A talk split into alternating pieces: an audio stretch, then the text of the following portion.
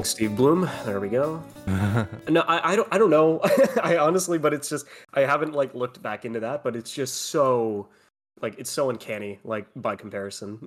just how just how close that is. Mr. Mm. Tsunami, man. I mean, Steve Blum has been like everything at this point, so I'm not. I wouldn't be surprised if he was. It just called him in. Yeah, it's like, look, we need you to get three For- lines, please. I don't know for like for like maybe a, a modest fee of like maybe fifty bucks or something like that. He'd probably do it. Mm-hmm.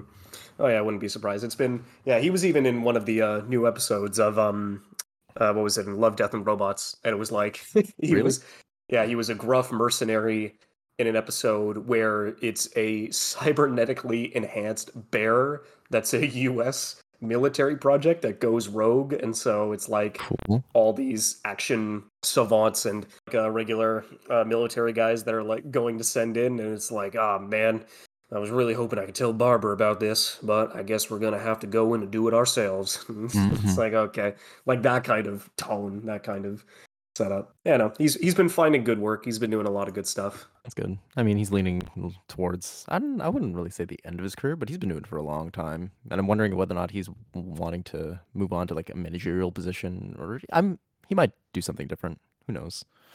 Yeah, he's definitely got more than enough experience inside the industry to kind of know the in and outs, especially with how I don't know. There's a lot of uh, voice talent inside of North America that are trying to unionize based on Right. their rates as well. So I would imagine he'd have a pretty good perspective and option to kind of like set settle that in and like have a good uh, what is it like have a good job, good idea about um like where that should go. But I don't know. He's just been in so he's done so much inside of the industry and for the rest of it.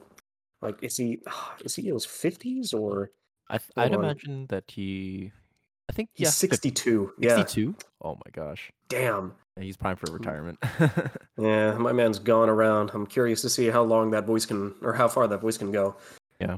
But yeah, only time will tell. I would imagine, yeah, he- he'll he would be able to find like a rec- a really decent set for like a managerial position, or I mean, or he could just like keep doing it into his 70s. Like who knows? Yeah. He's Well- still doing voice work, and it's yeah something. As long as you've got more than enough more than enough mm. time to organize your schedule around, like he's got a good he's got a good Yeah. chance. Yeah, it's also like I don't know. His his voice might evolve as time goes on. and He's he'll push himself more to older and older ro- roles. The old wise Yeah, man as he maybe. is now. Yeah, try to take after the old wise woman, Goku's original voice actor. like she, I don't, I can't remember how old she was, but it's like, holy shit, did she go far with that role? Yeah, her lifetime. so many years. Yeah, that is kind of insane. Um, so yeah, here, hello, welcome back to Anime on the Sea to Sky. Uh, it's been the weather's been kind of wishy-washy at least out west, but thankfully I've been able to get uh, an additional perspective since I was able to bring a good buddy of mine on here to give us a little bit of information on what's happening on the west coast. Uh, it is Johnny. Hey, what's up, guys? Yeah, not so.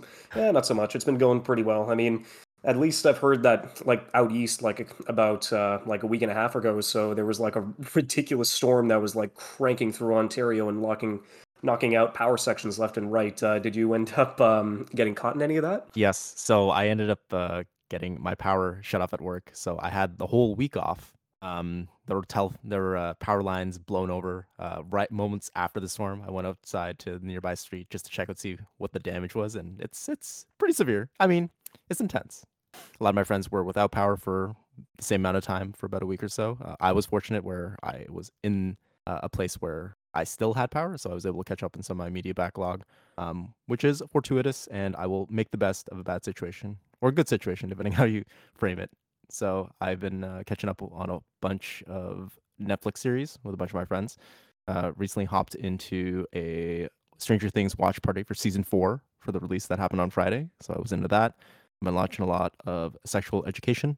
Uh, that's on Netflix as well. Great series. I recommend it if you guys got the time for it. Navigates a lot of intricate uh, interpersonal relations around students, uh, peers, and teachers and parents. It's it's good. I, I recommend it. Yeah, Sex Ed was really good. Also, on one of your recommendations, I ended up going through and watching the first season of uh, Russian Dolls. That was Ooh, like nice. that. That did a really good job. Cool. Yeah, Groundhog's Day. gotta get up, gotta get up. Gotta get out before the morning comes. Oh. It's uh, every single time. Shit. Really? I died out in the cold? That's fucking dark. um, I choked on a chicken Uh, wing. just every yeah no you are going to die it's going to happen a lot and whether or not you decide to maneuver yourself around stairs are always going to be your greatest enemy so just warned you be about the very stairs, man. i'm walking here i'm just getting it down the stairs nobody touch me she's uh she did such a great job with that Mm. uh, but yeah no have um uh, have you been catching up on anything like in the newest season of anime like anything popping up on netflix that you were able to go through Um, as of rec- recently, I've been able to finish up uh, the first season of Vinland Saga with uh, one of the buddies buddies of mine who's able to sit me down and go me put me through the 24 core. Um, so I'm thankful for that. I'm really exci- excited to hop into the Vinland manga, Vinland Vinland Saga manga, uh, and see how how they take it from there. I'm very excited about the Farmland Saga. If anybody out there is aware of it, um, I think Vinland Saga was an excellent uh, excellent watch. I think it's a great story. Um, I think the anime is I think it's it does the job what it sets out to be. It's a like maybe a B B plus tier, maybe a little tier above that. Um, but I think the manga is really where I'm gonna get the meat and potatoes of what the weight of the series. Yeah, great, very interesting. Uh, Askeladd is a, a, nuanced character. I think it's probably like one of the MVPs of the series. Super interesting. Yeah, exactly. Ocelot was able to go through, carry the majority of the stuff. Canute really came into his own. Like Mhm. everybody, everybody has their own opportunity to shine and grow, and whether or not it's breaking free of a cycle or actually trying to find something beyond, uh, like the world that's been able that they've been able to try and what the world has given them. Any any kind of paradise would be nice. Mhm. Trying to find paradise, whether it's Wolf's Rain or whether it's um, or whether it's Vinland Saga, just finding that idea, especially like in the trying times of those, would definitely be like a good set. Like they've been, it was a really good watch, and the fact that they were able to go through and like end the entire like 26 episode run as end of the prologue yes. was just kind of like it's like whoa, Yeah. you're telling me after everything that just happened, oh yeah, no, uh, yeah, welcome to the world. Yeah. Uh, that was the prologue, and if you and if you want to go through and like settle it up, the manga is just I, I can't remember if the manga is, is just finishing up or if it was able to complete itself like uh, just earlier this year. But it, there's so much more. Mhm. I haven't jumped into the manga yet, but I know, like you said, Farmland's coming up. There's just so much more of that story to tell, and considering how Thorfinn changed over the course of like his 26 episode run Mhm. and how far he was able to come and along with the new conflicts and the new sets that he's actually going to have to move forward with his life Mhm. like there's a lot there is a lot more of that story to be told and i'm really excited to kind of see where that's going to lead but yeah it was a really good show Yeah. so let's see in terms of news and stuff that popped up kind of like anime adjacent adult swim was able to announce a rick and morty anime series that is going to be popping up uh, sometime over next year which is kind of like yeah it's so it's it, it, it- it's definitely fitting for rick and morty to kind of have that because of how uh like with how fluid and how just ambidextrous their style can go for the rest of it i mean Hmm.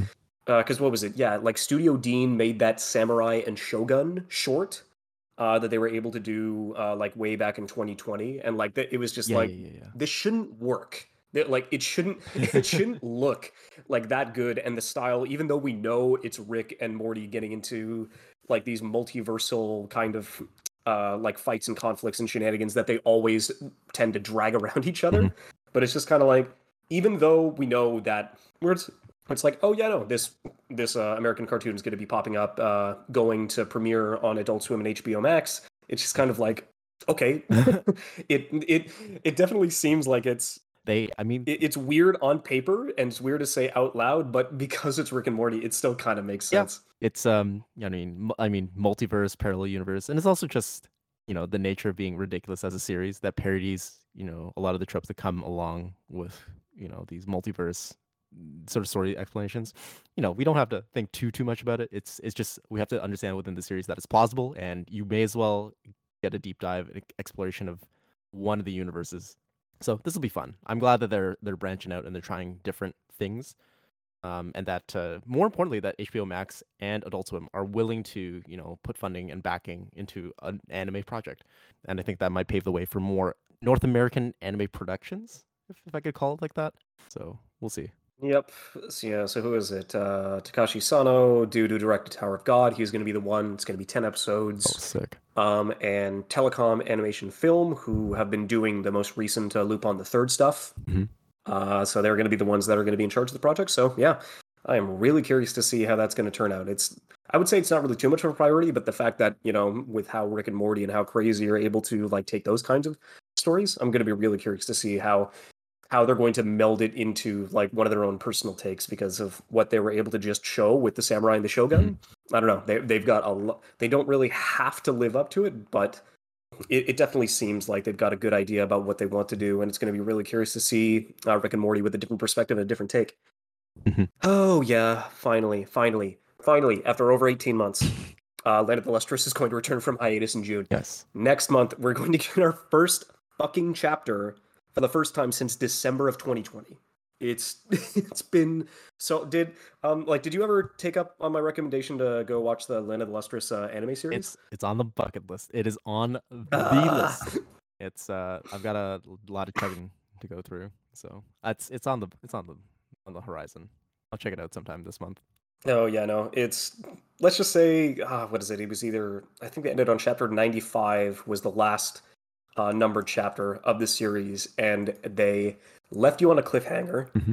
Ichikawa, yeah, Ichikawa, she posted on her Twitter mm-hmm. that she got a PS5. Oh, okay. And then that was the last thing we heard of her for 18 See months. you guys. I got it. I got mine sorry i'm gonna i'm just gonna go and just lock myself in and kind of consume as much as much as i want and it's like oh my god. You know no. with everything was... down i can totally see why she just wanted a recluse and drop her drop her pen and just pick up a controller just go to town you know. Oh man. Yeah no it, it's because that was the thing. I did yeah, I really, really, really enjoyed um, the, the 12 episode uh, season of anime that we ended up getting. Studio Orange did a fantastic job, especially with how they're able to meld the crystalline bodies of all the characters with uh, specific minerals, as well as like give them unique personalities, unique characters, different wants, different desires inside of a story that makes them live for centuries and it, it they just do a really good job in terms of like setting it all up. And not only not only is the manga good on its own without the abundance of color to give a little bit of extra like personality and flair to the characters what it definitely bleeds into how well the story is able to evolve especially with how Phos uh, themselves continues to evolve and change over the course of the series. And it's kind of like um, i'm trying to remember the name of like the it's not the Perseus ship, whichever Theseus? came up in WandaVision. Theseus ship, yeah, yeah, Theseus like that. That argument, yeah, that argument kind of pops up considering how if a piece of the gems themselves gets broken and taken away, they that's a good chunk of their memories, considering that it's all one conscious entity and ego. Mm-hmm. And so, like, say you lose an arm, then an arm they say is like call it like a sixth or a 5th mm-hmm. of your total body, like you lose like a good sixth or fifth of the memories that you've been able to like keep yourself mm-hmm. uh like throughout the rest of it. So it's just kind of like and so basic yeah, so the ship of Theseus comes up a bit, but regardless with how crazy and how in the in the directions that it's able to go through, they uh, they they still Studio Orange hasn't announced anything related to the to like Land of Lustrous season two, we know that they're making a Beastar season three. That's already on the table. But and now that the manga of Beastars has concluded, I'm gonna be excited seeing whether or not uh, how that's gonna play out. Yeah, it definitely seems like if they're already getting into a third season of Beastars with a concluded story, I don't know how many more chapters they need to adapt, but it definitely seems like Orange is committed enough to be like, okay, we're three seasons in, mm-hmm.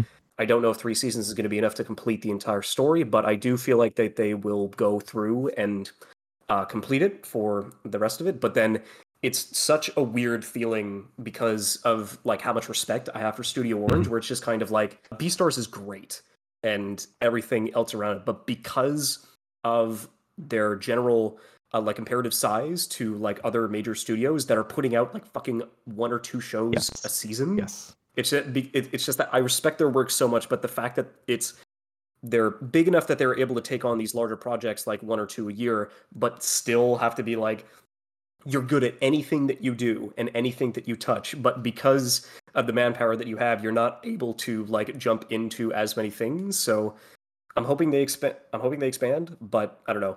Beastars is great but i would love to see everybody's reaction to where they go inside of a second season of land of lustrous especially now that the manga itself is near its mm-hmm. conclusion and it's finally going to come back into print. I guess, uh, yeah, I, I, guess I might as well bring this up, considering that um, another very well-known mangaka that has finally come off of hiatus, that is getting a lot of people excited, and has recently become the largest Twitter follower handle in terms of all mangaka all time. Like, dude, Togashi, he's back. hiatus, ex hiatus is no more. Well, we're gonna be waiting for a little bit of time until he releases the next chapter, but we can at least say that he's working on it and that he's alive. He's alive. He's, alive. he's I can't we can't say how well he's doing, but the fact that he's able to come back into the office and just the sheer respect about with everybody else inside of the auditorial and as well as like the mangaka section at the beginning. Mm-hmm. Uh, man, I can't remember the name the the name of the guy who does One Punch Man. Um, um, Murata. And then Eyeshield. Yeah, Yusuke Murata was like just furiously posting on Twitter. It's like, guys, he's back. it's yeah. like, nah, you're just fucking Josh, yeah. and you're and, and just like everybody else like giving their bits and pieces. Like, no, we've seen him. He's in person. Yeah. He's in office. And it's like, oh then shit. The fans and then the flames. the the man, the myth, the legend. Yeah. yeah. Um. Yeah. We it's after his long silence. Uh. Like everybody was, was really really worried about you know whether or not Togashi even had the capacity to continue play, uh, finishing his manga or even drawing his manga, if not to hand it off to editors and a team, a dedicated team who can assist with that.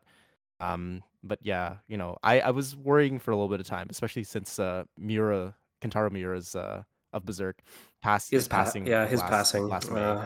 Um, so I don't know. Maybe it might have.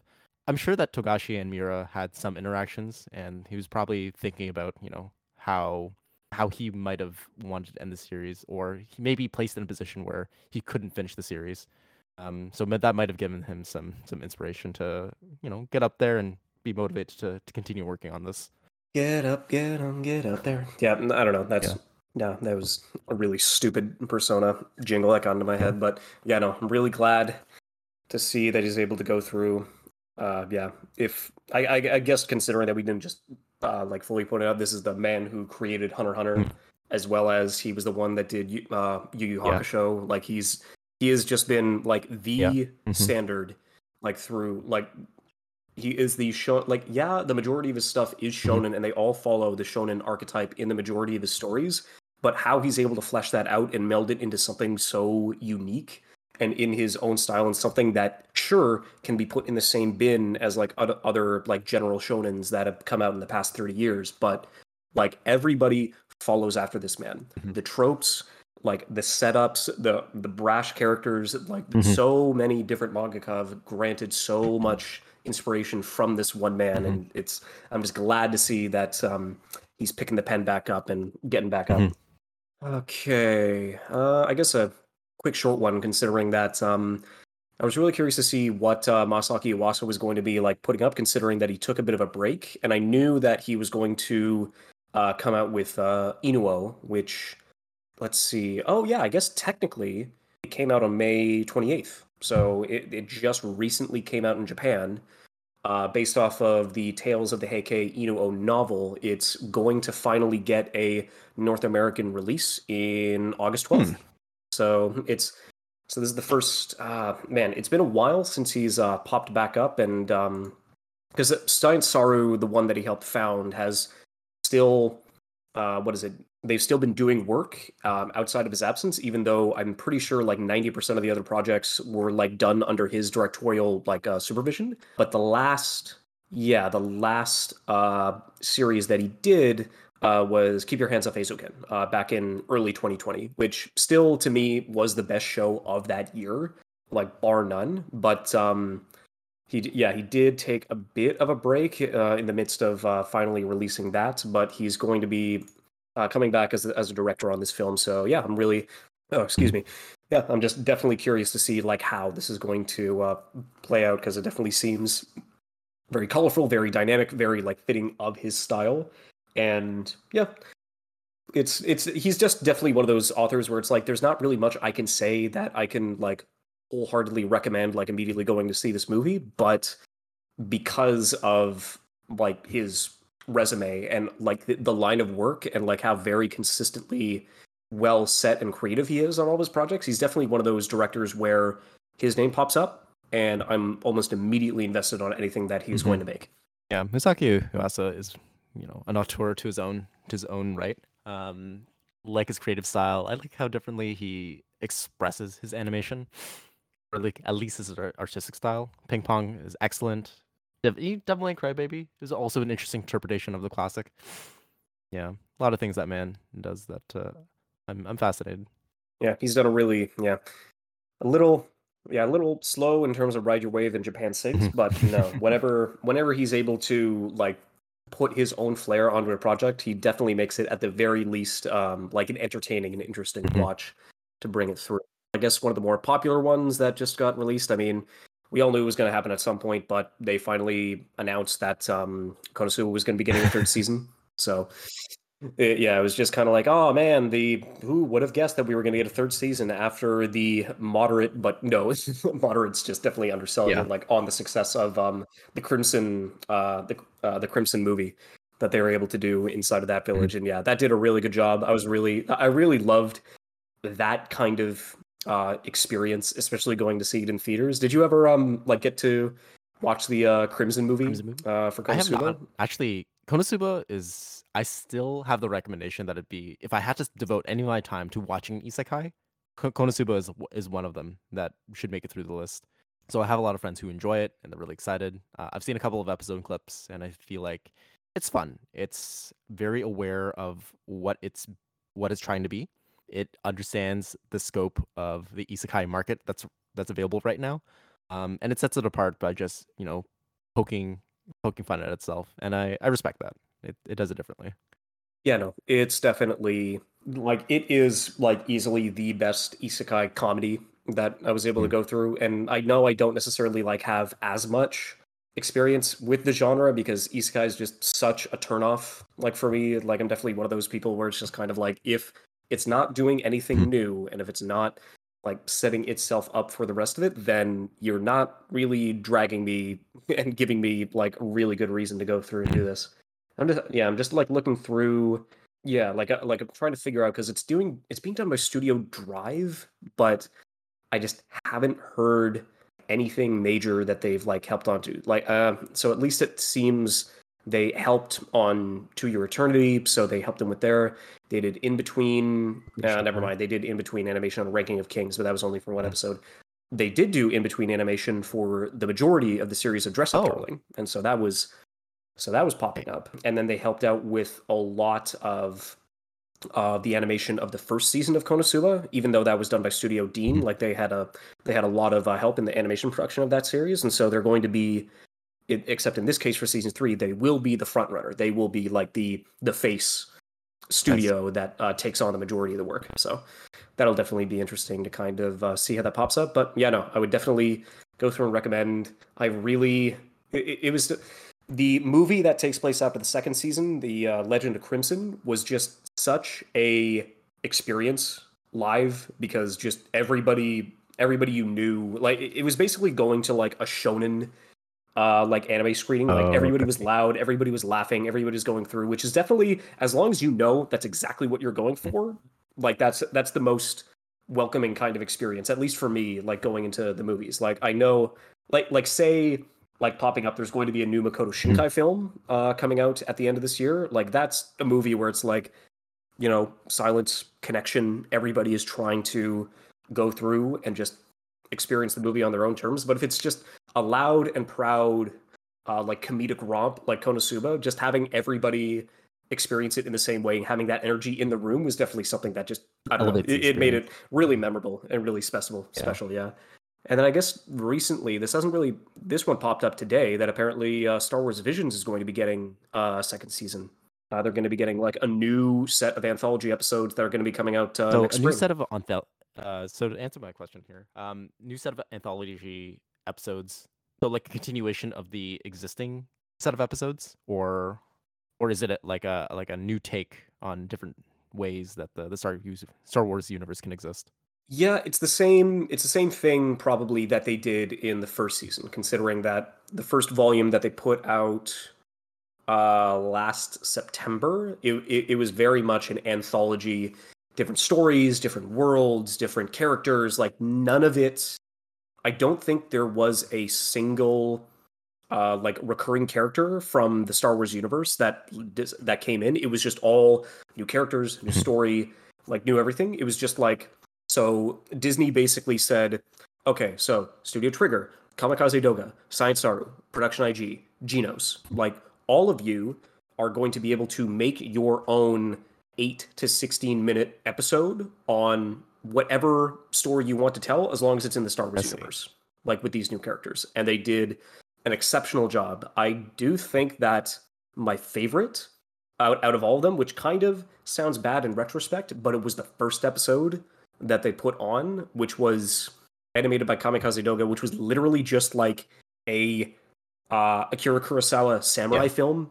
Like it, it was literally just that, where it's like, ah, oh, they've got all these raiders who are like working for the Empire, and they're going to uh, like go and attack this village, but the village uh, like has their own mercenaries that they try to fight back. But then, of course, the Empire's mercenaries have a Sith with them, and the person who fights the Sith that comes into the town is a rogue uh, Jedi that um that goes through, and he's he's just a Ronin, like he's a he's a uh, he's just a samurai without a master. He's a nameless stranger that goes and helps the town that he. But it it was like so much of the inspiration that you know that George Lucas mm-hmm. took when he made the first Star Wars that it, it felt like the next evolution of a step that was just George Lucas that was inspired by Akira Kurosawa and then a Japanese director inside of a studio who also looked up to Kurosawa but also then took the world mm. from Afro Samurai uh, from George Lucas. Yeah, kind of like in that similar vein. Yeah. Uh, but yeah, uh, it's it's an anthology series, so it's kind of like you got hits, you got misses, like that's basically how an episodic series like that goes. I would definitely still recommend it if you get the chance, especially considering that the first episode I believe is my favorite and probably the better ones. But it's like on paper, it's like, hey, guess what? Studio Trigger is doing a Star Wars episode. You'd be like, oh, I need to see how over the top yeah. they can get with that, and they definitely deliver. I I like it. It's it's still in their same over the top, wacky, fun, power power friendship kind of uh kind of tropes that we're we're familiar with Trigger. Um, I don't know. I think it's it's interesting. I would like to see more. I, I'm hoping that Volume Two is a continuation of Volume One's episodes, and we get to see a further explore, exploration into those universes, or they may decide to scrap it and try something different, which is totally okay too. I'm curious to see how they're gonna do it. Yeah, there were definitely a couple of stories in there where, because of course they all seemed like pilots, but there were definitely like an episode or two where it's just oh yeah no you could totally expand upon this specifically depending on reception and then like make that like an addition into its own like standing in the universe. Like there were definitely a couple of stories in there where it was just kind of like oh man where's the rest of it? And it's like ah well it's an anthology. It's kind of a pilot. But even then with the limited time that they had they it definitely seems like the world that they created in those episodes like had so much more room to grow and they set themselves up for anything that would go through depending on the circumstances. So, yeah. I'm just kind of glad that they are going to be going through. Maybe we have follow-ups in a couple of the stories because they might bring back the same people, they might bring back old studios, but they'll probably bring on a couple of new ones just to kind of see and bring on with the anthology spirit, but yeah, I don't know. I'm really curious to see how that goes because this literally just popped up today and yeah, no, I'm kind of excited to see what new directions they're going to be able to take on that. Mm. Uh, but yeah, I guess through there we can finally go through and get to the meat uh, in the set, the genesis about why uh, we were able to go through and check on this because like there were there were a couple of calls, like there were a couple of times when we were basically just going back and forth, and the topic of mm-hmm. Flash mm-hmm. always came up. It was like it was always something that uh, was either inspiration or something that we remember consistently watching like through the majority of the 2000s before, before YouTube was taking off, when all these different portals and all these different websites had the opportunity for people to go in and use the tools at their disposal in the ever evolving but still very young and growing ages of the internet. But considering now with how much uh, like anime itself takes off of Flash with uh, with the inspiration and the modern programs that are be brought into it, I don't know. It's just Flash stuff in general was like such a good way to just bring uh bring people or a worldwide audience just to not only uh, give them an opportunity to view like different styles and like an emerging sense of animation, but also give uh, people to hone their skills and kind of like bring their own creations to life. Flash is um Flash is an interesting sort of platform. So if we want to take a look about you know how is like Flash we can associate with a lot of like the popular early internet videos like the peanut butter jelly time, the Numa Numa A, um, those sort of videos. Uh, were all based around this really low bandwidth, accessible uh, online uh, media tool um, that allowed animators to just you know start somewhere. And because it was uh, basically free for most um, most artists and most people, um, and it came bundled with a lot of browsers, uh, everybody had it essentially, and that's why it got so so popular and became this sort of culture in and of itself. Um, so you get like some of the platforms like Newgrounds and Newgrounds, uh, Stickpage, uh, where you got a lot of these independent uh, creators doing these these animations, which were really impressive for the time. Right, this is the beginning of like uh, what I like to call the the wild wild west of the old internet. Yes, yeah. sir. Yeah, because there was a lot of because yeah, it was the accessibility. It was sure the initial investment. Like even if you had a computer, not only did you have a computer, did you also have a connection that was able to uh, like load it yes. at, at like at a decent space because that was because that was definitely something that was like the most like looking back on a couple of videos now there were a lot of videos that i re- remember like trying to bring up and watch but it would be slow mm-hmm. and choppy and the frame rate would definitely lag through and the music it's the music was the only thing that was consistent ba- like based on how the file was created inside of uh, mm-hmm. the flash browser where the music would still stay uh, like sometimes the music would still stay like mm-hmm. inconsistently, but then all of the video file would be like chopped by frames and for the rest of it and kind of go through. And so there were a bit of like there were some kind of limitations to Flash in its early days and as it was able to evolve, but it was a very flexible tool considering like how widespread and how easy it was to kind of give people the opportunity and innovation to like bring their own creations mm-hmm. to life. Yeah. And even recently, you know, in 20 like uh Flash was the mainstay for for most online animators at the time because of how easy it was to to to broadcast. Uh, everybody had it bundled in with the browsers, and it was just really simple. And over the years, they kept on adding more and more features to allow Flash to do more things with it. Um, but that also worked to its detriment later on as it became really really bloated. Um, and then with other standards like HTML5, JavaScript, CSS, that offered a lot of those same sort of functions, uh, but with better options like cross-platform, um, platform class cross-platform support, and just more, a more it's more secure as well. Um, Flash kind of died out. Flash wasn't also wasn't uh, supported by Apple iOS or, or iPhones in general, so it uh, it waned in in popularity of use, and so that might have contributed to to the decline of Flash. Um, Chrome stopped supporting in t- 2016, and then eventually Flash Adobe decided to put Flash into retirement in 2020. So all the existing online content that we knew of the old web kind of died out as uh, as the program be, became discontinued. And even now, there's still a lot of communities that are trying to revive the old, like to archive at least the old games and old animations and content that uh, Flash was supported throughout all those years. So that was probably kind of the genesis of why we got all these uh, conversations together about you know the days of old Flash the, the days of the old internet and kind of reminiscing on on how things have transitioned from that point to now.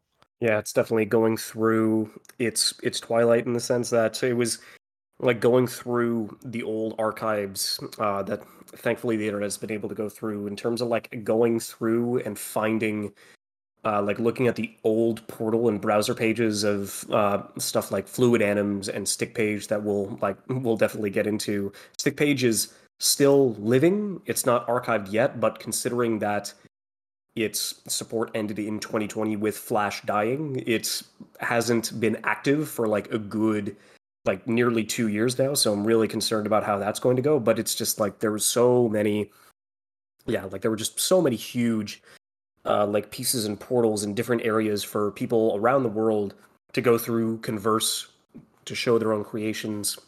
I mean, I guess like in the midst of all that, because of course Newgrounds is the first one to come up, but not only did they do like st- uh, standard what is it uh, animations to be able to go through and like give people the opportunity to spread it to the masses. But it's just, I guess, just to at least quickly Mm-hmm. point out like what because it wasn't just animations and it wasn't just UI. They were able to do like you were able to do so much with Macromedia and leading into Adobe Flash, considering that like you had like classic stuff like Neopets, you had classic stuff like Club Penguin, you had all these different like not only portals and sites that you would be able to go through and like act on not kind of like a social media, but just a social interactive site that you'd be able to go through and interact with people with different games and different uh at different times in different places and different just people in general. Like it was kind of amazing, like in that round. And I mean, uh, like classic stuff like Kongregate, and then in terms of like just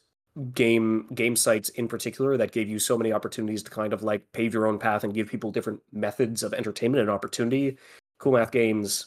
Addicting games and Miniclip were definitely like the ones that I frequented the most, and it was just there were so many hours inside the computer lab at home after school like there were just way i never did get into like the major ones like club like Yeah. club penguin uh like maple story Yeah. like wow like n- like not any of the bigger ones like there were just um it was just so many hours and so many like days like spent going through on these sites and having the opportunity to like have so much choice and so many options because everybody wanted their own opportunity and everybody wanted to make their personal stamp with their own style, whether it was a game, whether it was an animation, or whether it was just a site in general. Yeah, there are a lot of it's it. Taking a look at the program now, it's just really simple to get started with any sort of animation project. You know, um, it taught a lot of people about the fundamentals of just animating things and doing it efficiently, right? And you making sure that you like just have a background and move only what you need to move in order to make an to sell an animation. So it got people uh, introduced to the idea of like framing, keyframing, you know, start and finish, and how to like do it efficiently. Because um, you know, efficiency back in those times was the game, right? Low bandwidth means that you got to compress the file size, got to make it accessible to everybody else. A lot of cool things. I don't know. Were there any particular, uh, I guess, flash animations that we want to kind of go down memory lane and discuss? Yeah, I- I would definitely say like the easiest one to go through and jump to would have been Newgrounds because it was it was definitely one for me in particular that it wasn't the one that I frequented the most, but it was the one that I would always like consistently go back around because it was one of the largest domains on that on the internet to not only upload your stuff like with a decent where you, where the portal was Mhm. decent and the servers were running fine, but it was also just so like it could get Yes. dark. it was uh, like towards the mid in the late 2000s. It, it like you could do and make anything, and so you know just blood, gore, the like the edgy Yeah. teen stuff. It, it wasn't. I wasn't into anime at the time, but what definitely filled that void was just the amount of violence and uh, like madness and storytelling that you were able to like complete in the same vein. Like the majority that came out of Newgrounds, like that very vulgar kind of humor that came out of like guys Yeah. like Egoraptor, like Tom Fulp, like all of like they they basically had a really good way to just uh, like set up and display their vision, but they were also incredibly good at comedic timing and like Mhm. settling up. Like I can't tell you how many times I rewatched Metal Gear Awesome. Like it, it's just like so consistently every single time. Like I like I would go back and watch it. Yeah. It was insane. Oh man, this is like when like back in the early days when they were just like guys in their basements just working on their own small stuff. I think like how Egoraptor put it was just that um uh he was doing voiceovers or something of the sort or no um he was vo- he was doing animations for somebody's voiceover and uh he just decided to go with it and upload it just because he thought it was fun. And then it blew up on on Newgrounds and being the most uh most viewed at a point in time. I think it was like number one on the portal back in like 2004 2005 something like that. And yeah it just takes off. It takes it puts people in trajectories where they don't expect you know where all the fame where you get all this attention all this fame and like and this is like pre youtube as well. This is like 2003 2002 that somewhere around that time prior to the advent of youtube where eventually most people who were on newgrounds migrated to because that's just where the money was and it was just a stronger platform. But uh, newgrounds created its own sort of culture. They had uh, i think quality was something that uh, tom fulp was a little bit more concerned with. He had like an automated process to to make sure that all the flash uh flash animation sub- or submissions got filtered out, so you can make sure that at least like it was of somewhat decent quality before before it was able to be accepted right? So it would stay linger on the site for maybe about a day, and if it didn't pass um, the user rating, they would just delete it immediately. And just make sure that the best the best was always on top.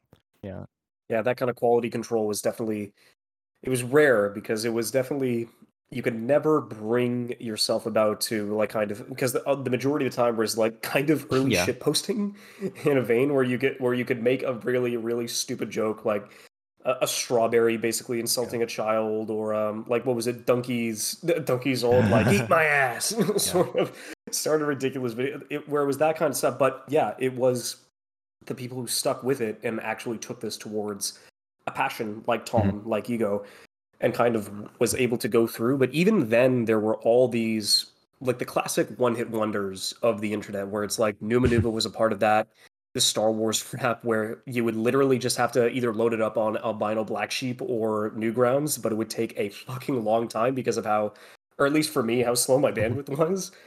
And it was just kind of like, um, your father, I'm your father, um, your father. Yeah. it was just like rewatching all those videos was just kind of like, holy shit, this was, yeah, no, this was a good chunk of my childhood. Mm-hmm. Easy. Like, that End of Z World, Ultimate Showdown of Ultimate Destiny ended up, I think, just last year, ended up getting a remaster and like a uh, what was it? Um, like it was a collaboration, an inspired collaboration that got yes. put on YouTube last year.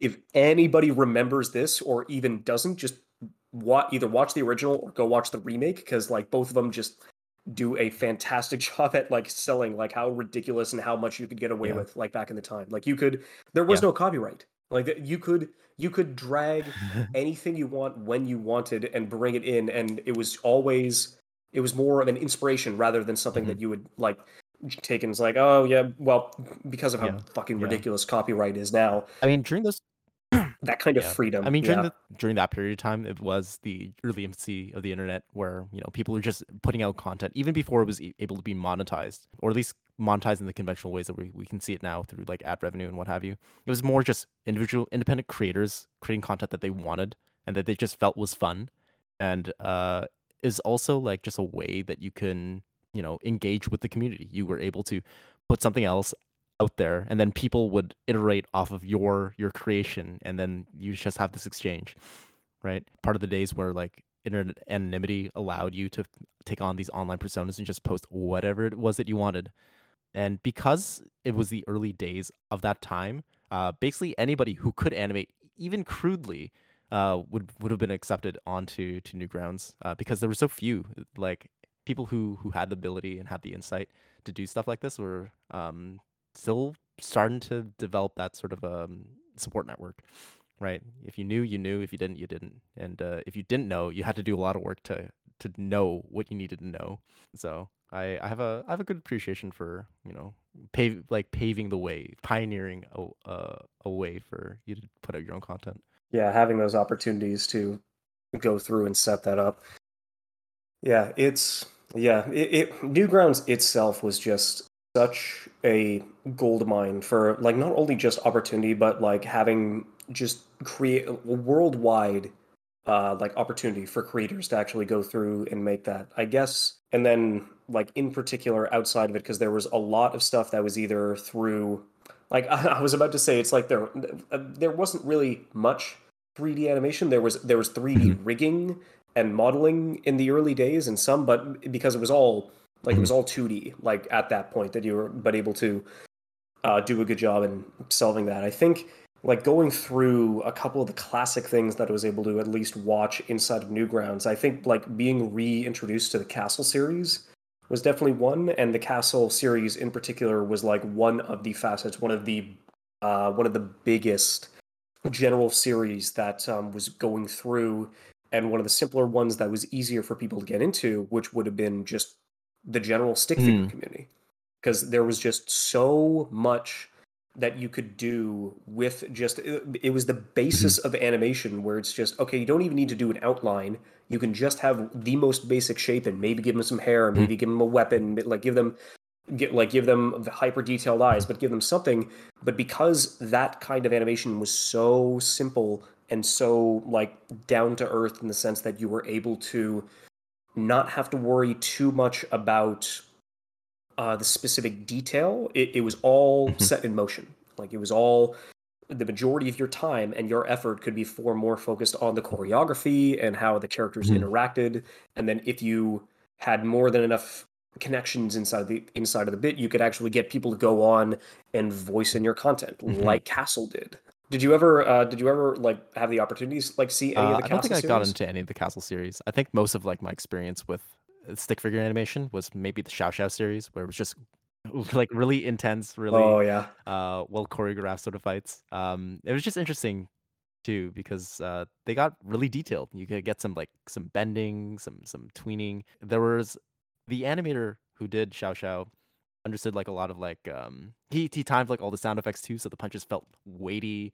Um, he had like a lot of the motion, so that you know a lot of these uh, bodies that were flying across left and right across the screen like felt like they were they had impact. It was just yeah, having stick figures as the basis of animation just made everything really really simple. You were able to put more of your attention to a lot of the other details, and um, it's just a really accessible sort of um, medium, right?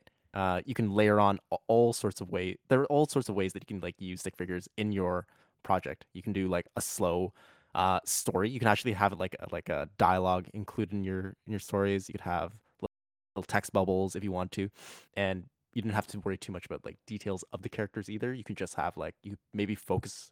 Uh, it didn't even have to be like action oriented too. You could have.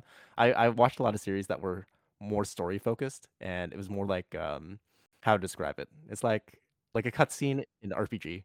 Yeah, like any Hello? yeah, like any ones in particular that uh like stood out to you or like stood the test of time Oh, when you I came back? I think. Do you ever remember uh an animation called Johnny Rocket Fingers? Yeah. Yep. Yes. Yeah, there it Uh, is. so that was kind of fun. I I liked that. Um, it was one of the better better produced ones. Um, but yeah, I remember playing the point and click adventure game, and just there's a lot of flavor to it, right? There's a lot. You have like uh, small little point and click adventures, um, and then an animation would occasionally play here and there. Uh, it was just a smart way to like interact with your audience, given like this is like maybe at best like a two megabyte, three megabyte kind of um, game at that point in time. running on what you could. Yeah. um, there was also the the popular uh, animation versus animator run. Oh, Alan Alan Becker. Becker. Yeah, Oof. that was It was like, oh, so creative too. Like it was like it understood the meta uh, of things. Uh, it was able like so basically the the basis of animator versus anima- animation versus animator is that um, you have a stick figure who an animator is drawing and it takes on its own its his own consciousness uh, and then gets in some crazy things where like uh, he's breaking the fourth wall he's breaking the fourth wall of the window he's the breaking program. the program uh, itself, like the windowed program, like inside of Macromedia, or or at that yeah. time it was Adobe, and it was just like yeah, the way, and not only the ways that, uh, what was it? The ways that the stick figure itself was able to fight back, but the Alan, like the animator who was drawing the rest of it, where it's kind of like, oh, the frame tiles. I'm gonna use that as a, oh, excuse me, I'm gonna use that as an ammo dock to yeah use it as a turret to like go through, but oh, and the stick figure itself has to like go through and try to adapt to everything that's going around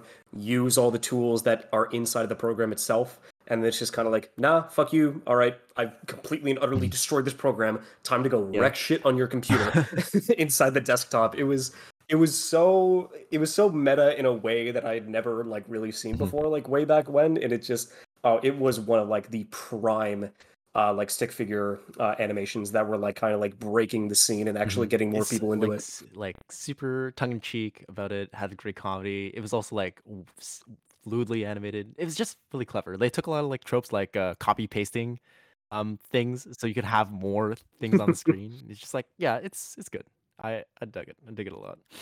Um, and the fact that he was able to like produce a series of animation versus animator or yeah uh was really neat because like you had a co- continuity to it like maybe once every like other year he might produce like a 10 minute episode of something but like when you think about like the length of these animations like somebody had to like work on this pretty tirelessly for i don't know in a space where like there was no guaranteed profit this is just a passion project at this point and uh i don't know it's just really endearing to see that somebody's been able to put this much effort into it anyways there was also the um i think like w- the one of the first videos that I saw on um on Stick Page was um what call it Counter Stick. You remember that one? Yeah. Oh yeah, no, it was. W- yep, it it was definitely in a. It was a time that was weird because I knew that it was based off of Yes. a video game, but it was way too early for me to know. I was too young to know what Mhm. uh, Counter Strike was, like either 1.5, 1.6, like the classic for the rest of it. So just the storytelling and like the jokes and the comedic timing in general was still uh, like funny in its own way, but it was still able to um like go through and like e- even bring about a good amount of conflict and a good amount of comedy inside of a game that I'd like never heard of or never played before at the time. It's like, yeah, sure, I, I I've put like a good amount of time in CS:GO. Yeah. I still play like shit, but like even but like even back then actually giving me the opportunity and technically that this was like my first introduction to the world of CS was like yeah, that Yeah. that was really Uh, interesting. voice act- even just like the the basis the basis of the storytelling is mostly just like text bubble uh it's, it was really basic just text bubble uh panning shots of of the the map so to speak and just like a lot of a lot of sound effects and and little voice clips yeah it was it was good i i, I liked it for the time i think if i ever revisit it, it might feel a little bit different but it might be fine It's always simple, Yeah, really simple. um, and then we get into like some other ah one of the standouts to like Newgrounds to me was also like um the the Madness series. If you remember that at all? Uh, but yeah, no, Madness Combat. It's that was definitely one where it was also one of those. Uh, uh, it, it- like it, it's one of the classics. Like it's definitely one of the ones that, for me, especially with how it's blended and still made its way like into modern times and still like lives to this day and is still being worked on. Especially since it's been 20 years since uh, Matt Jolly put it out, and well, Matt Jolly, but Krinkels is definitely the one that uh, is the name that like pops up uh, whenever the conversation surrounds this series. Considering that, yeah, it was uh, when I found it out, I didn't I didn't like jump into it immediately like back in 2002 in the in the first one. The first one that I watched was five, and I think five came out at around uh, like Mhm. 07, 08. Like that was just crazy in terms of like what he was able to do and accomplish because it was more his like not only was it the action it was um uh Krinkels' Yeah. storyboarding especially with how he was able to can like push this story which was very simple where it's like uh the dude is yeah the dude just fights Mhm. people because he's a troublemaker and then he wants to make more trouble so Yeah. he's going to kill the was all over some pie. He- uh, he, just but wanted then like it was It's all over some pie. pie. uh, it's like it's really interesting to me the the Madness series because it started out with the Madness one was just a very again a simple story about just a guy who's making some trouble and just wanted some pie and these he just the sheriff sends over some goons to rough him up and he just keeps fighting them off. Um, the first episode, the first within the series were really tame and really mild, and then as like each iteration, each episode or in- installment of the series, it got more and darker, more violent, uh, and he was also able to like flesh out like a small little uh world. Like Krinkels' world building was super fascinating to me because nothing was ever explained other than like somewhere in Nevada, right? And and that was it. That was it. That was the only Uh, setup that you got. and, dude just wrecks Yeah. shit in the It's middle just- of the state. like yeah it's a lot of like uh, inferred like implied storytelling where you just understand like that hank the main guy is just this guy who just you know he wants him he wants some pie uh and then eventually you know there are a whole bunch of accidents that happen along the way he gets he you always think he's gonna die and he's he basically like at the end of every uh installment you think he's uh he's basically blown to bits but he keeps coming back and it's always like oh it's so it's so interesting like how you yeah it's i don't know. It gets a little ridiculous after a little bit of time like i think in the latest installment of the series it's just like you get in some fourth wall breaking sort of stuff where the world is like in chaos everything the sky is red and black um it's a it's a huge detour from like where it was when it began It's so chaotic. It's so off the wall. Like especially how it's Yeah. evolved over the past two decades, like leading into it. Because yeah, it was just what is it? It's he he gets shot in the second one. He gets stabbed in the third one. He gets blown up in the fourth one. And I didn't realize that. I, I just thought the bandanas were Yes. like a part of his face in the fifth one, which is the first one I watched. But I when I realized it's like, no, yeah, no, this uh he's he's being held together by bandages because he's literally been blown into smithereens and his and like thankfully the new body he gets in six like just like it keeps going like it keeps getting Mhm. even crazier and crazier actually no and and it was so weird especially like his never mind his design in six was that the he Yeah. got his head ripped off and then the clown was like so the clown is so joker-esque Um, in his What was it? one where it's like it, it's not in the it, it's not in the same vein where it's like oh i don't want to kill you. What would i do without you? Where it's more like oh i want to kill you but it's so much more fun when you're around. So i'll kill you again and again and again and again and again and then keep bringing you back to life. Because honestly dude shit is so boring without you here and it's such a weird just crazy dynamic between like two uh, between two of the characters in uh, inside of this world on top of which like what is it the savior himself Yeah. keeps bringing Yeah. himself back into it but it's just that the madness has to end where he was initially a guy who was brought in by the sheriff to be like Mhm. Uh like his bodyguard. But then as it goes on where it's just no i am fucking sick and tired. I've been thrown into this hellhole called nevada. I was the one who was supposed to purge the wicked. And now it's gotten to the point where everything is so chaotic and out of hand that the my my only goal is to shut everything and anything that is happening here and nothing will stand in my way like it, it Yeah. it's it is I mean, insane Hence, hence madness combat. Uh, I don't know. Krinkels. It's also like interesting how they had a collaborative effort on Newgrounds because like that's just a platform where you know a lot of creators will congregate. So the guy who did the uh, the music for Krinkels, uh, Cheshyre, um, has been working with him for like a long time. He just John Hodges, I think it is. Yeah, it's kind of neat, like how you can get like cross, like just collaborations within a space. And the fact that the mm, yeah i mean the fact that the series itself is not only running to this day but because of how like massive it was in its um in its inspiration that they literally just designated a singular day.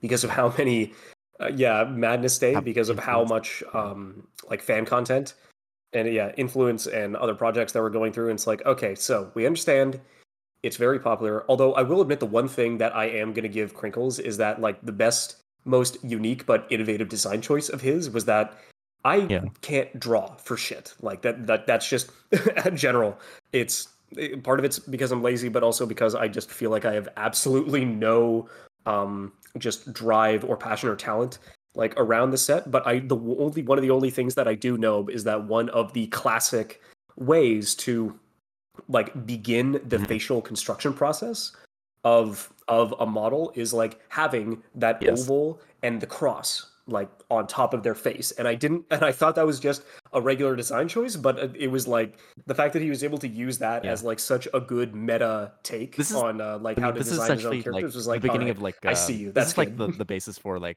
the stick figure equivalent in 3D, right? So yeah, the stick Yes, figure sir. equivalent to, to 3D, and uh, yeah, it's just really easy, really easy to set up your characters like this and just dress them up in different ways and have them animate the things they need to animate.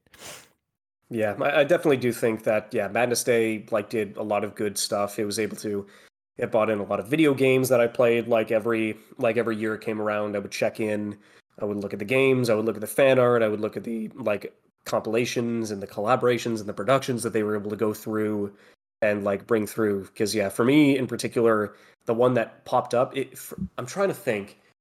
I didn't uh, I didn't watch the first one when it came out in 07, but I think it was 2009 uh, where I ended up watching the first or no, it was it was 2010. 2010 was the year that Zionic Madness 3 came out. And Zionic Madness is just easily like bar none the best uh, like Uh-oh. madness inspired project to date. Like it, it's just it is so good in terms of not only the action uh, and the pacing. It, the first episode or two, which uh, the guy put out in 07 and 08, was more uh, voiceless, like it was more text box and for the rest of it. And then it got into this more evolved, grittier style from Mhm. part three onwards.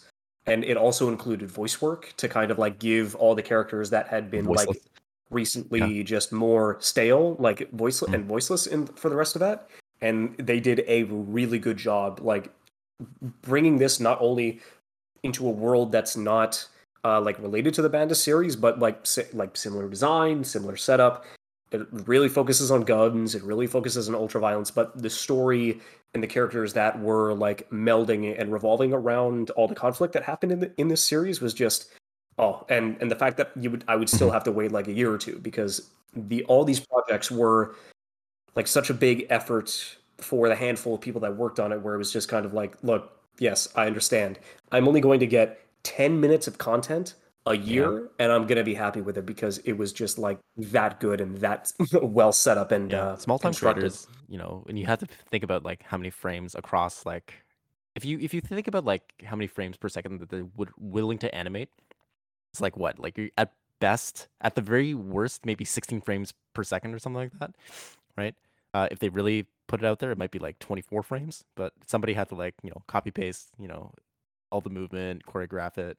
Yeah, it's just it took a long time. So anytime we got like even a treat of animation, it's just like wow, thanks guys. This is uh like I understand. It's gonna it's gonna take some time.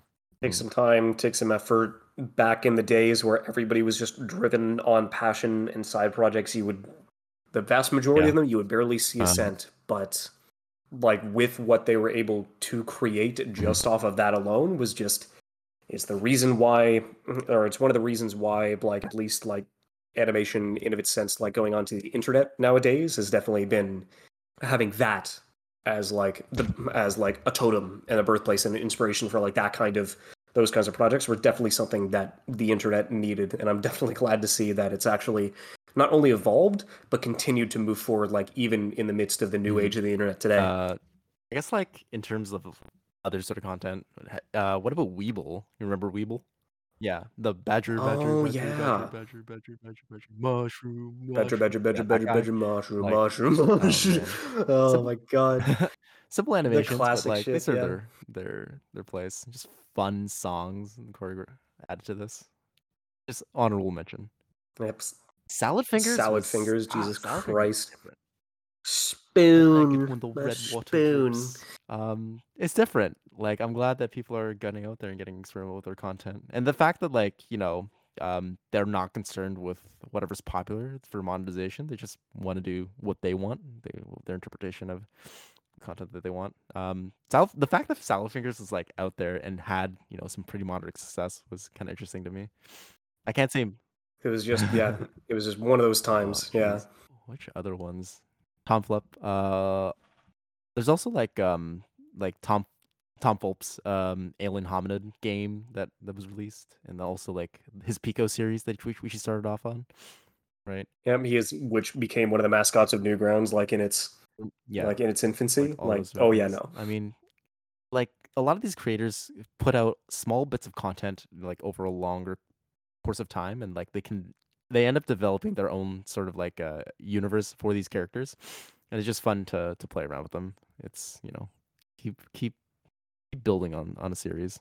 Yeah, and even the ones that were like small enough in the infancy of like the website itself, like even found mainstream success, like not only like on the portal itself to play the games, but then like Mhm. Alien Hominid got a game. Uh, I mean, uh, like Dirt Bike got a game. f- Like what is it? Helicopter Yeah, ended up just yeah. turning into Flappy Bird. Like like all of these, all of these general uh, like sets for not only animations but games themselves were able to at least like find their footing and also have the opportunity to go through and just expand out to uh, like the general like general consoles and like the general uh, like age and demographic to actually Mhm. go out and uh, buy them too to actually make to finally make some profit to make some dough on their hard-earned cash which is definitely something that Mhm. i was excited Oh, to see too other ones that we want to get in Dojo for another like for a lot of League of Legends inspired like animation combat. There was also like um ah Alvin Earthworm and the Super Mario Bros. Z.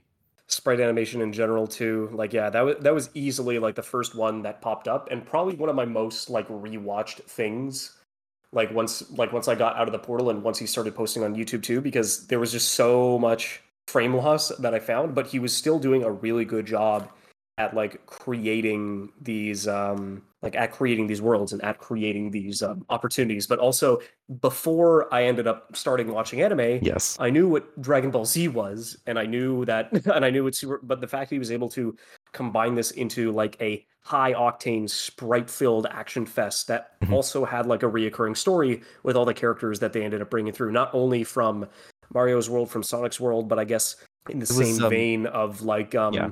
well, technically Mario's world, I guess, but like, um, uh, Stars of Power. Stars I'm trying to remember the name.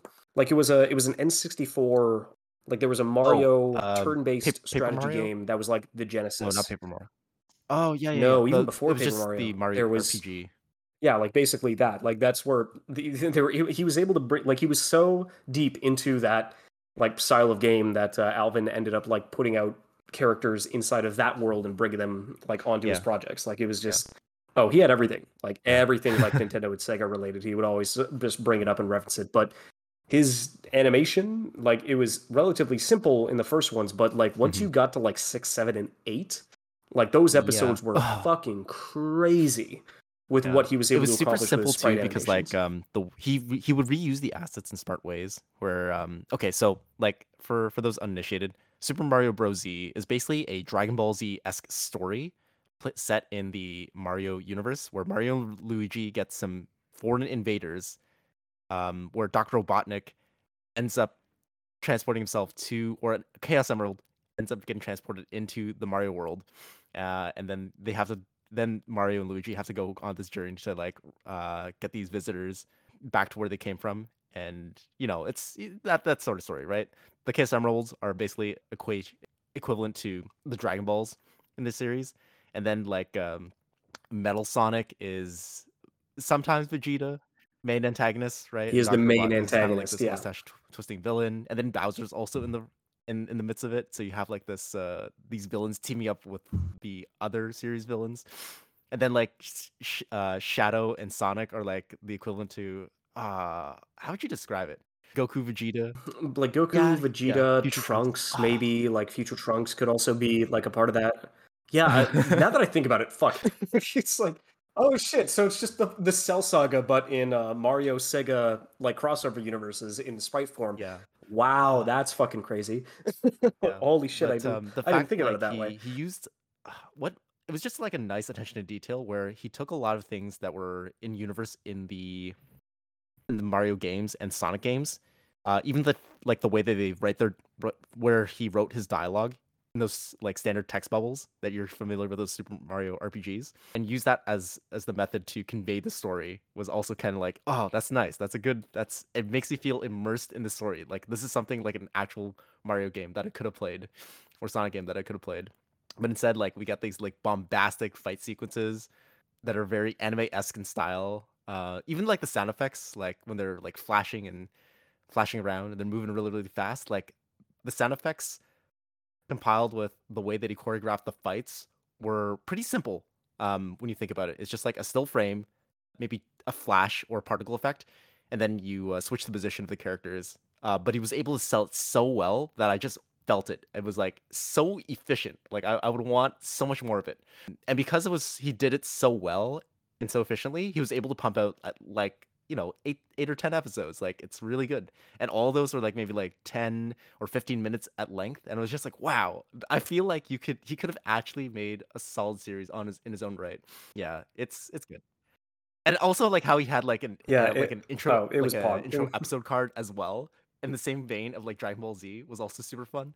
Like the Oh, yeah, you knew it- like, if the- if the title didn't set up- up it was always yeah the, the hue it was the inspiration on top of the characters on top of the setting like you knew exactly like, mm, even though like at the time i didn't know where the majority of it lied considering that i hadn't seen as much dragon ball z. I'd seen the memes i'd seen over 9000 like it was just that i wasn't too much into it but then looking back in hindsight how much of its inspiration like came from that if the name already like didn't like throw that out but it was just what he's able to do the music was from dragon Mhm. ball the sound effects were from dragon ball like uh, the majority of the fights the high octane quick quick combos very strong very like very fast like destruction following anywhere that the majority of the fights ended up like setting up and on top of that the story being very well constructed, where it's just you have you have all these characters, you have their general goal, you have you understand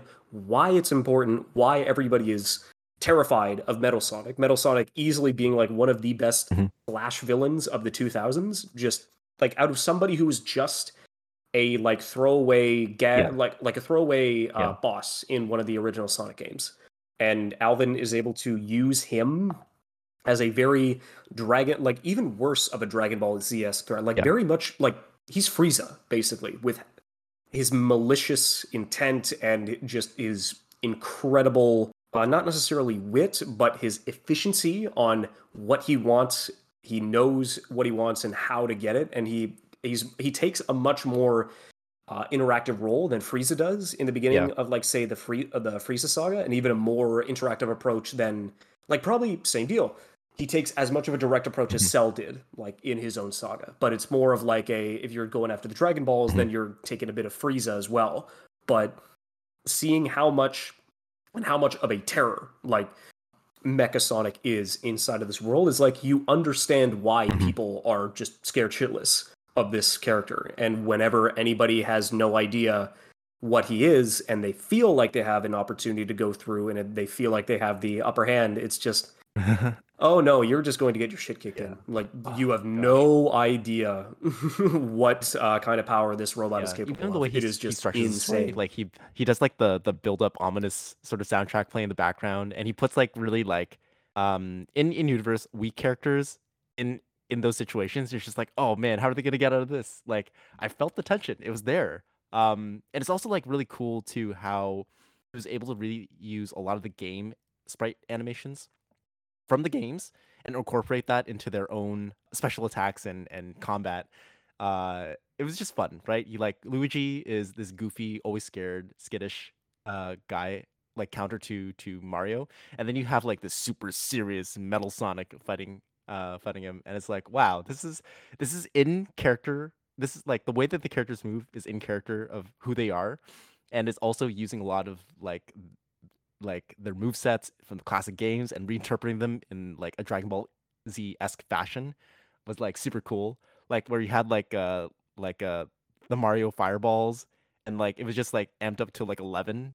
Like oh, it's just so cool. Oh, so many cool things. Uh, the capes, all the power ups, all the references, all yeah, the all the- all resources that he things. used. Yeah. Yeah. So I don't know. I liked I like small content creators like that. It's good. Yeah. Yeah. Episodes episodes six and eight were like they're they're very neck and neck for like being the best one, considering that episode six was like the end of Yoshi Island. And then episode eight was the uh, assault Mhm. on Bowser's uh, Sky Fortress. And it was and just what he was able to accomplish like in that short amount of time was something that was just legendary. It was I was kind of choked, but under like it was understandable because he was able to put out eight episodes, so call it so call it like 120 minutes of content over the course of uh, four years between 2006 and 2009. And then after a long bit of silence in 2011, I believe it was around 2011 or 2012 where he like made a public post on Newgrounds where it's just like he was it, it was either in the middle of school like he had lost his passion he was in the middle of production on episode 9 and just which sucked because episode 8 ended on a cliffhanger and then he's saying like guys i don't think episode 9 is ever going to come out where it's just i can't like keep pushing myself like through the majority of this production. It's like taking a lot out of me. The same drive that i had in the beginning of this project was not is not the same as it is now and there's not really much i can do. Fast forward to 2019 and he officially makes a comeback with a team of animators Oh, and a full patreon backed account to remake the Oh entire my series gosh. from scratch and so he's already and exponentially longer like the first two episodes alone Oh, are 40 minutes each. So so Alvin and his team have already made have already remade the first two episodes of the series at, and he's in I, I can't remember if he's in the middle of production of the third or the fourth, but he started that back in 2019. He, like he has the time, he has the effort, he has the backing, and he also has what it seems to be the same drive that he did back in the 2000s. And so he's now in the middle of remaking the entire series from the ground up. And like and like all these episodes have been around 40 minutes long that he's put out so far and he seems passionate at the moment and he seems driven and he's going to continue and the day maybe at some point in the 2020s maybe he'll be able to catch up to where he was initially at back in 2009 but I don't know. I'm excited and I'm glad for the dude. Everything's coming around full circle. Even like now, when we think about uh, Krinkels as well, like he's trying to produce a madness, like a true madness game, and he's been he has like a lot of like successful flash games, but he's trying to make it uh, his own project. He's trying to look for a game developer who's willing to like do certain things for him. Yeah. no, I think that just recently came out. Like, I think it was yeah, like Mad Madness Project Nexus. Like that was like it. It just came out on Steam this year. Yeah. Like about two or three months ago, and it's been and the reviews have been overwhelmingly positive. It's been it's it looks Oh, yeah. like it, it fits the style. It's like set it up. Krinkels nice, had like a direct hand in it. It's I, like I haven't I haven't been able to uh, jump into any of the gameplay yet, but it is madness through and through. Like they've done apparently from audience reception, they've done a really good job at like setting up a game inside of that style. So Oh I yeah, yeah, it's, it it's is. Definitely on it. Steam. see I can't now. remember if I, yeah, I can't remember if I looked at it on sale or or and I can't remember the price. But yeah, no, it's from what I've heard, it's doing a really good job. Oh, solid. I'm so glad. Coming around full circle. We had like Alien Hominid that released on GameCube, and it was like, wow, this is, you know, this is just like some some small some small time dude. Yeah, baby. produce his own project, product, get out there on the mass market. I mean, like it was it was a cultural success for us. Like for anybody who was in in on the ins, they knew. Yeah, it's just nice. It's nice to see like small creator representation. Yeah, and there was, yeah, uh, what was I going through? Like, were there? Because I know, like, recently there have been also in terms of like sprite animation, like a Mhm. lot of uh, like Maple Story related content. Because same deal, sprite stuff, uh, like set up. There was a really good um, Unbreakable like um wood collab that was like done in the same vein Mhm. and has been popped up over the past like couple of years. But um, like, was was there more? Because I like, unfortunately, I didn't really know as much. Mhm. I knew that Maple Story existed. I had buddies of mine that played Yes. it like a good chunk of time in high school. But what I also didn't realize that on top of just uh, like the regular sprite animation community, that there was also a, possibility inside of the um, Mm-hmm. Yeah, Maple there's Story a community. there's a whole bunch of like fan fan sprite animations that uh, were used just because the sprites were available in um, in code. In fact, um, some of the fans decided some guy decided to set up a an animation template uh, filled with a whole bunch of sprites for um, just anybody who wanted to make their own stuff. Uh, he called it BannedStory. Um, so it had like the classic uh, Maple Story animations, the characters, um, and it's it's all there, right? The facial feature, the the facial expressions are all emotes in game. Uh, a lot of the animations for the for the attacks are already in games, so like you may as well just it's a sandbox. You can do whatever you'd like with it. You can see, yeah. Uh, there were a couple of popular series that uh, that followed a lot of like uh, traditional tropes of anime, right? Like uh, I think there was one guy who did something similar to like Samurai Champloo, where there were two, you know, two guys decide to fight fight each other, and then they're trying to escort this like princess or somebody of, of value out to some place. Um, yeah. Also, just like fight collabs, like uh, fight compilations. Those are good. Um, even like the Maple Story music videos as well, which I I had some friends like singing to. Like ah, I don't know. It's just nice. It's nice to see like people making stuff to other stuff. Um, Maple Story music videos, like um, you just pick pick your favorite song and like imagine like how you might express it through the characters of these sprites. It's kind of neat. You know, pick your pick your Linkin Parks, pick your uh, what you call it, uh, Slipknot. like there was a lot yeah there there was a very general like main like set whether it was just um like action action set pieces or like music videos for the rest of it where it was just kind of like yeah when i look back on like um uh, what was it? When i look back and actually like like re-go through all these videos it was just like yep uh there was yep slipknot breaking benjamin rise against. Like there was a very consistent through line to just give all of the action like the very consistent tone but also have that like rock hard solid edge to kind of like bring it all through like there was a lot of a lot of uh consistent uh animations not like flash and stick figure like that kind of like use that same kind of atmosphere and tone to kind of like bring their to bring their action to fruition. But yeah, no, it was like there was there was very similar for a Mm. lot of ways. It was very similar. Hmm. What else? But yeah, I guess I'll just qu- quickly bring it back to um, yeah, it, like stick figures in general. It was definitely like the main uh like through line, especially like in the in the main one that I definitely watched the most inside of the 2000s where it was like yeah, there would be times where a couple of projects uh, would only be able to be viewed on Newgrounds and stuff, but like for portals like Stick Page and Fluid Anims, Mhm. like that was my bread and butter. Like that was the baseline nearly every day after school, going to the portal, checking what new animations people put out, like ch- like going to see like what um what new stuff like people would be making in terms of like collaborations or different music videos or different projects or in particular the Rock Hard Gladiator uh series.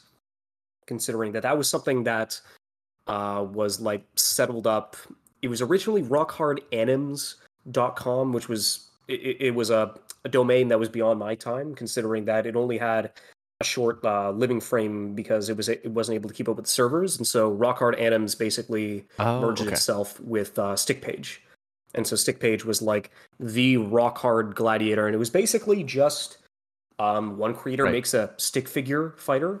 Somebody else does the same. And they make a bio like it's like here's their powers here's their weapons here's their color here's their design and just get in contact with each other and make a one-on-one with your own like Oh. unique created characters in the middle of this uh, community.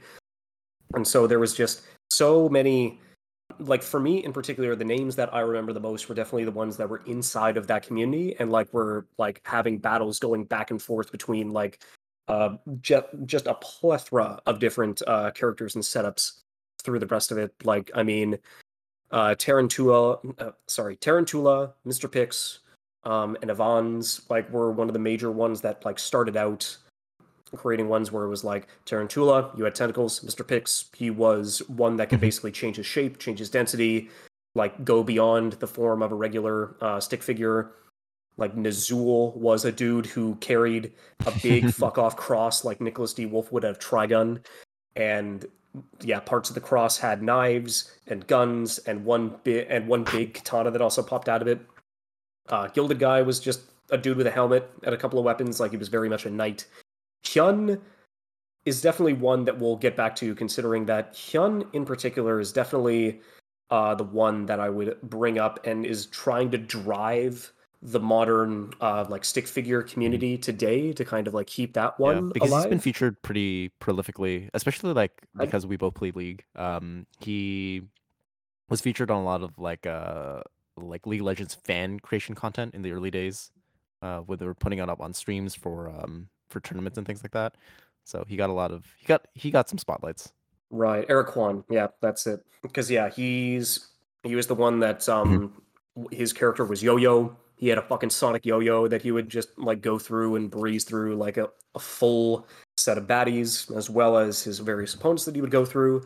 But then yeah, the League of Legends was also, also one considering that he made like four or five stick figure spotlight videos where it was just stick figures, but it was different league characters. And so like in the midst of that between you know 2011 and 2013 it was just kind of like awesome to see that kind of representation on your own champions and your own characters and that was awesome he did his own like drunken stick like individual projects because it was like yeah rock hard gladiators existed but of course like if you're an animator you're not basically just tied down to one specific idea or one like setup and you've got projects and you've got ideas and sure you have a character that you can use the majority of those ideas Mhm. and give them a place but he still wanted to go through a couple of ones. I mean, yeah, McCool was good. He was the one Yes. for McWizard, Michael song Like he, like he was so flashy, and it was basically like he was taking pastels and paintbrushes and then just splotting explosions like onto his screen. Like he was very, like his was just the McWizard, Yeah. and so it's like, yeah, sure, he's a wizard. Like he can. It's basically all bound by his creativity, which thankfully for him was in abundance. And so he did a really good job in there. I mean, uh, what was it? Jom. Uh, I'm trying to remember. No, Oreo was the one who had the uh, like pincer gauntlets. Jom was the one who had a big, who was very simple. Jom had a big fuck off sword. Yeah. like he, he was basically. Cloud. That was his. Yeah. That was his uh, whole rock hard gladiator. Yeah, that was his shtick. Drifts, um, he was like all these classic names. Oh my god, it like just a huge throwback. Drifts was one of the first guys that uh, Alpha fought, and he was basically a dude with a big Mm. scythe and electric powers. Like that was his, like that was his shtick. Um, Stone was one of the original creators of Fluid Anims, which was also another big portal. Probably one that I did. Fluid Anims was definitely the one that I went to the most Mhm. in terms of like a stick figure content, and for the rest of it, Fluid Anims was also like in the midst of a portal. So because Rock Hard Gladiators could also be posted on Stick Page, you could also post them on Fluid Anims. A lot of back and forth, but Fluid Anims I felt was like the biggest hub for animation specifically because Stick Page was great, but it, but mm-hmm. it also it was like half animation, half games. So it was just kind of like another place that you could put your animation on, and another one where Fluid Anims was just strictly here are the daily posts. Here are the top 50 most viewed posts, and here are the best creators. And if you're looking for somebody new, somebody to interact with, or somebody to talk to, or mm-hmm. to somebody to figure out their body of work, it was much more intuitive for a creator like specific base rather than stick, stick page was just okay well here are the games here are the things. I mean sure it's you can label it under the same name as the creator in stick page but fluid anims was definitely something that was a lot more like creator focused like in that one where uh like hyun's dojo nowadays takes a lot of inspiration from. Uh, but unfortunately they ended up getting merged with um uh stick page uh back in uh, i believe it was like 2008 because they just couldn't really like go through like the site had hosting issues for the rest of it. Yeah stone was one of the it was basically uh Mhm. stone and turquoise uh who were the first ones. I mean the other one the other big guy who wasn't a part of it was endo but i gotta like shout out to endo because this was the dude that had chuck who was just a dude with um, a bandana and flaming nunchucks. So like he was a fantastic character that always like had a lot of good. And Endo was like really good in terms of his animations. He was probably up there in the top five of my favorites. Uh, but for Fluid anim specifically, Stone, Travis Steven was imperative uh, through its creation. He even had his own rock hard gladiator, who who was basically just a big strong man and a big fuck off hammer. Like that was very simple, very very down to earth. But yeah, that was his general um, thing. And if there was Jesus, if there was anybody that you could talk to at length, who thankfully still does stick animations to this day, it would definitely be Phillips Lock and Lolly, um, or Turquoise, who for the longest time Turquoise. I pronounced as Yeah. Turquoise or something really something really silly because I was only right. uh, like I was like 11, 12 at the time. It's like I, I tried to pronounce it as I was d- just trying to like give it uh, give it Right. form like based on how it looked like it was spelled, and then years and Oh. years after the fact, it Just was like, color. wait, it's just oh tur d- turquoise. Yeah. Oh, I'm stupid. Um, it was uh, it was so ridiculous, but yeah, no, it's just he undeniably um Phil was the goat of stick figure animation. Like for me, there is just bar none. He is the one that like made the way, paved the way for everybody to look up to. He was the one that made the most dynamic, the most interesting, and well choreographed fights inside of Rock Hard Gladiators. His independent projects were also stuff that would be incredibly well polished and well set up. He was always intro like because he was one of the uh, like original starters of Fluid Anims. He was very down for collaborations. He had a lot of networking like prowess in terms of like befriending and bringing everybody underneath his own vision. Like just Mhm. everything revolving around this guy. He was it like he is the goat. It's just so easy to put him at the top of the totem totem pole for everything else that was related to the stick figure community Mhm. way back when and even now.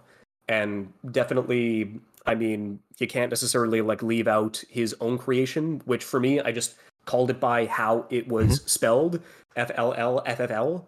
And it was like, oh, like Falfa, and I thought it was Falfa was like the next one, but then it's just he was very, uh, what was it like? He was he, he basically did turquoise in a different way and then it took me so fucking long to realize that like what he did is that he combined F and L to make like a very cursive A inside of his inside of his set, and he was really creative to make it only specific to just two letters. And it's like, oh, instead of that, it's just alpha.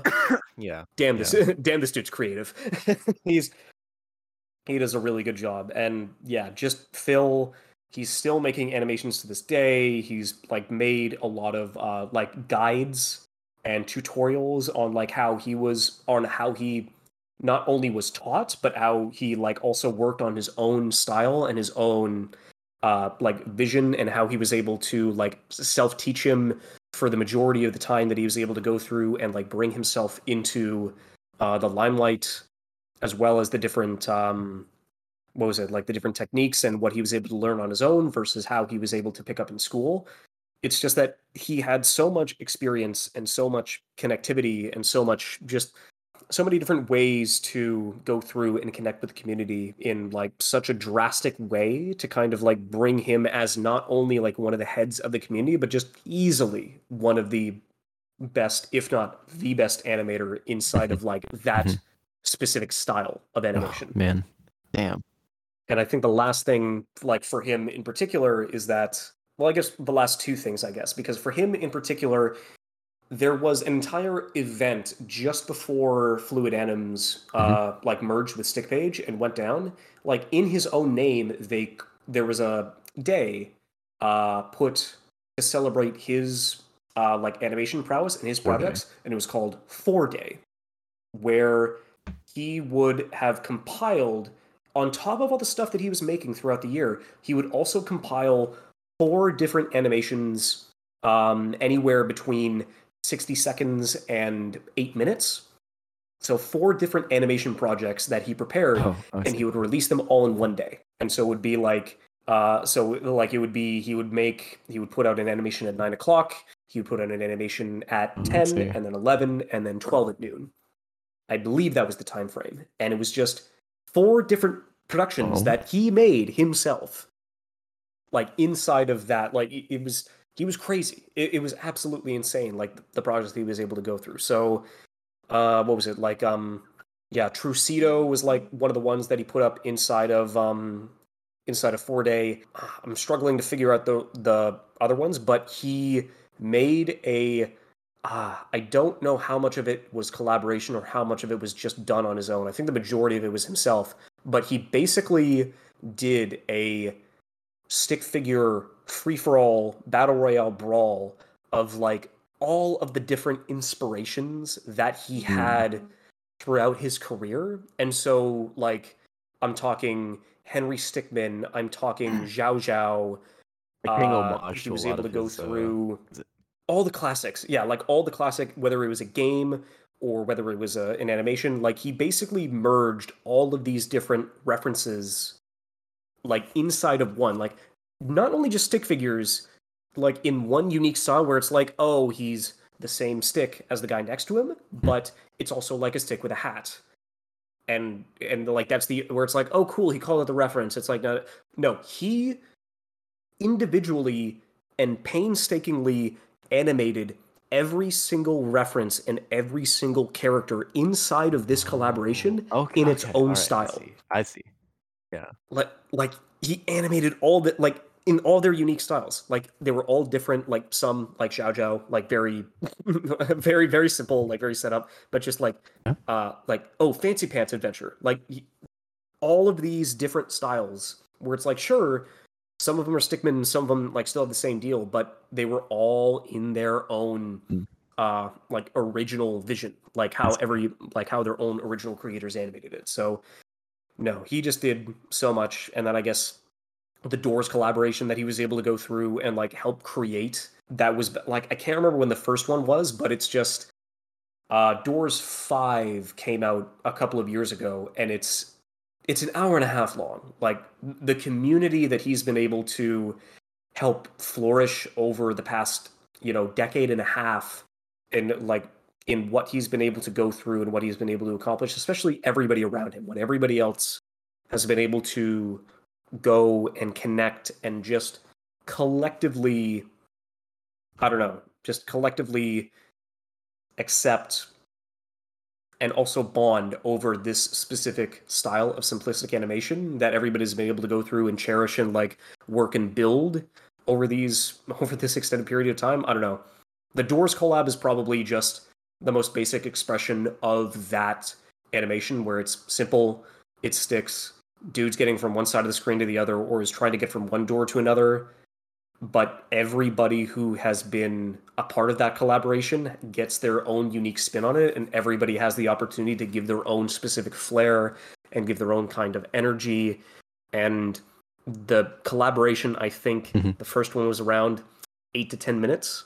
And the fact that it's been able to evolve over the past decade up to an hour and a half of just unique animations from everybody inside of the community Like, going through i don't know yeah, i really i really man. love this community it's all these independent creators that are popping up, and you know, this is pretty accessible as far as animation goes. You just need a stick figure, and now Flash and maybe some other platforms are now available, but the the spirit is still there, and regardless of whatever sort of platform you use, it's there now. Yeah, that's a good question. Is there anything anything that we felt like we missed? Anything in particular that you feel like you want to give a special shout out think- for, or just um I think for now we've In general, that's, pretty uh, good been going basis of, through? like our experience through Newgrounds. Uh, more Newgrounds, like page, uh, early Flash animation. I can't note of any other ones that really stood out, but you know, it's been a while.